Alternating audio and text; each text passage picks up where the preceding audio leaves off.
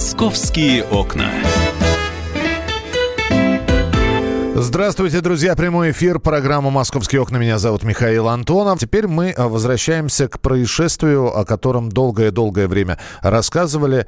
А, в убийстве спецназовца ГРУ признался армянин, который уже месяц скрывается от полиции. Это уже месяц прошло, прошел. Э, это подмосковная Путилково. Массовая драка, где 1 июня погиб спецназовец ГРУ Никита Белянкин.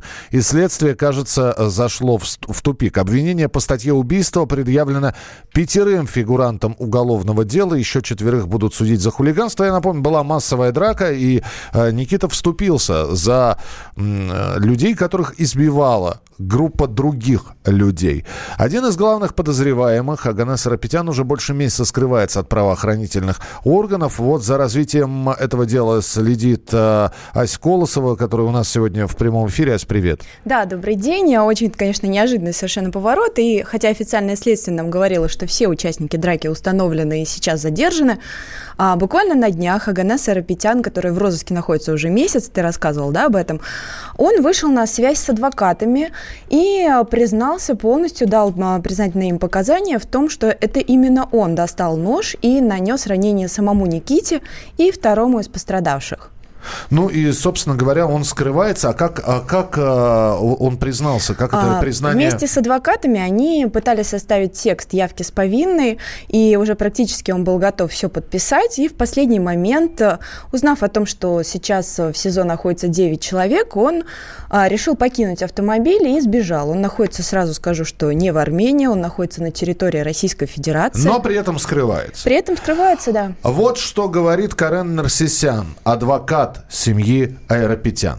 Записал видеообращение через YouTube. Объяснил и попросил нас о том, что обещают разобраться объективно, что надо появиться. Но вроде послушался. Мы разговаривали с следственным органом, предупредили о том, что человек едет сдаваться, то адвокат выезжает за ним, ну, чтобы исключить там какие-то, он же в розыске, чтобы не было применено какие-нибудь там насилие или что. У него ранение со второго выстрела был рикошет с земли в ногу, еще одно ранение в грудную клетку и третье ранение в шею. Ну, в шею самопад. Но он же недавно освободился, судим за кражу. Он ранее был судим за кражу, освободился не так давно. Официально нигде не работал, и по заявлениям адвоката и отца Ганеса он был ранен в этой драке, и речь идет о полевых ранениях. Наверняка читатели помнят, и ты тоже помнишь, что у Никиты был пистолет, но изначально была версия о том, что стрелял он только в воздух. Но здесь речь идет о трех ранениях, и вот сам адвокат уверяет, что собственными глазами видел следы, хотя официально они никаким образом нигде не зафиксированы. Ну, опять же, можно верить на слово, можно дождаться без каких-то медицинских документов, э, но это будет в том случае, если а, вот этот вот а, скрывающийся уже и взявший на себя вину человек придет с повинной, а он с повинной не спешит обращаться, э, приходить. Все у, верно. У нас на прямой связи председатель Московской коллегии адвокатов Скрипка, Леонов и партнеры Игорь Скрипка. Игорь, здравствуйте. Здравствуйте. Есть признание человека, который находится на территории Российской Федерации, но при этом скрывается от правосудия. Э, при этом, да, да, есть помимо его признания еще и свидетельство того, что он сам пострадал в этой драке, получив несколько э, пулевых ранений из травматического пистолета. И, в общем, какая-то патовая ситуация. Вроде как э, есть главный подозреваемый, но его и будут искать. Э, почему не, не выходит, э, не приходит с повинной? Ну, видимо, свои причины есть. Ранее судим, боится и прочее, прочее. Как дальше могут развиваться события? Ну, давайте исходить из того, что признание э, даже адвокату, хоть потерпевшего, хоть признание адвокату обвиняемого, это, в принципе, не есть признание. Э, ситуация, насколько я помню, там была не совсем очевидная, то есть установить, кто непосредственно нанес ножевое смертельное ранение, можно только с, со слов свидетелей. Если следствие уверено, что никто из тех, кто на сегодняшний день задержан и помещен под арест, э, удар ножом не наносил, и, скорее всего, это вот единственное скрывающееся лицо туда, его нужно искать и разбираться уже потом, скажем так, более детально, действительно ли он был на этом месте, действительно ли наносил удар ножом, или он просто хочет таким образом, скажем так, своими признаниями без появления у следствия немножечко завести следствие, ну, если не в тупик, то, по крайней мере, озадачить. Если же этот человек вообще не был, э, грубо говоря, в месте совершения убийства, если он не знает никаких-либо обстоятельств, да, более, более или менее существенных, о которых не оповещена общественность широкая, то, скорее всего, это просто не тот человек, и принимать его показания просто даже, будь то видеообращение или обращение к адвокатам, в принципе, следствие не может. Самый главный вопрос. А, его признание – это еще не повод для того, чтобы выпускать тех задержанных, которые сейчас находятся в следственном изоляторе?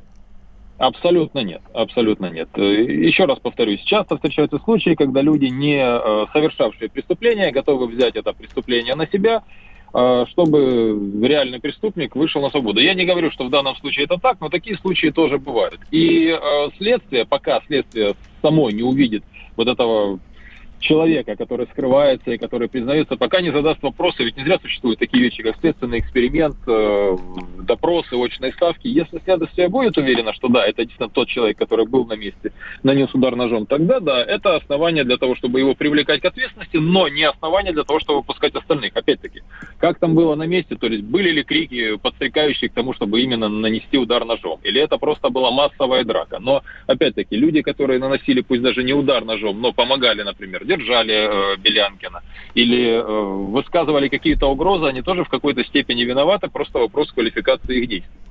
И тогда самый главный вопрос. А вот то, что он сейчас э, находится в бегах, это каким-то образом на суровости статьи может отразиться? На суровости статьи это не отразится, но это будет учитываться при вынесении приговора и явно не в пользу беглеца. Спасибо, Игорь. Спасибо, что были с нами в прямом эфире. Председатель Московской коллегии адвокатов Скрипка Леонов и партнеры Игорь Скрипка. Ну, нам действительно не стоит сомневаться в том, что Аганес присутствовал на месте драки. Это подтвердили уже свидетели, участники драки. А, напомню, там история такая. Он вместе с двумя своими братьями у, находился в квартире, где они отмечали день рождения. Они спустились в это кафе, а, как сами рассказывают, якобы для того, чтобы выпить кофе. И а, вот двое его братьев были а, задержаны. Они сейчас, им буквально сегодня будет предъявлено обвинение по статье убийство, покушение на убийство и хулиганство, то есть три таких тяжелых статьи. А Аганес, он а, с места драки, вот якобы будучи раненым, уехал на такси. И вот этот вот таксист, он уже тоже установлен и допрошен следователями. Но, безусловно, хочется обратиться к Аганесу и призвать его все-таки явиться в любое отделение полиции на территории Российской Федерации, напомнить ему, что э, такой же призыв э, обращение к нему уже написал его отец, и он тоже очень ждет, что все-таки сын а, все откровенно и честно расскажет. И, как мне кажется, что не стоит ему сомневаться в том, что будет честно проведено расследование, и нужно, нужно явиться и все рассказать, как оно было на самом деле. Ну, да, и, наверное, Ганес, не усугубляйте не усугубляйте сложившуюся ситуацию, потому что я э, понимаю, зачем вы написали э, признание. Вы-то думали, что сейчас вы признание напишете, и ваших братьев выпустят из следственного изолятора. Не получается.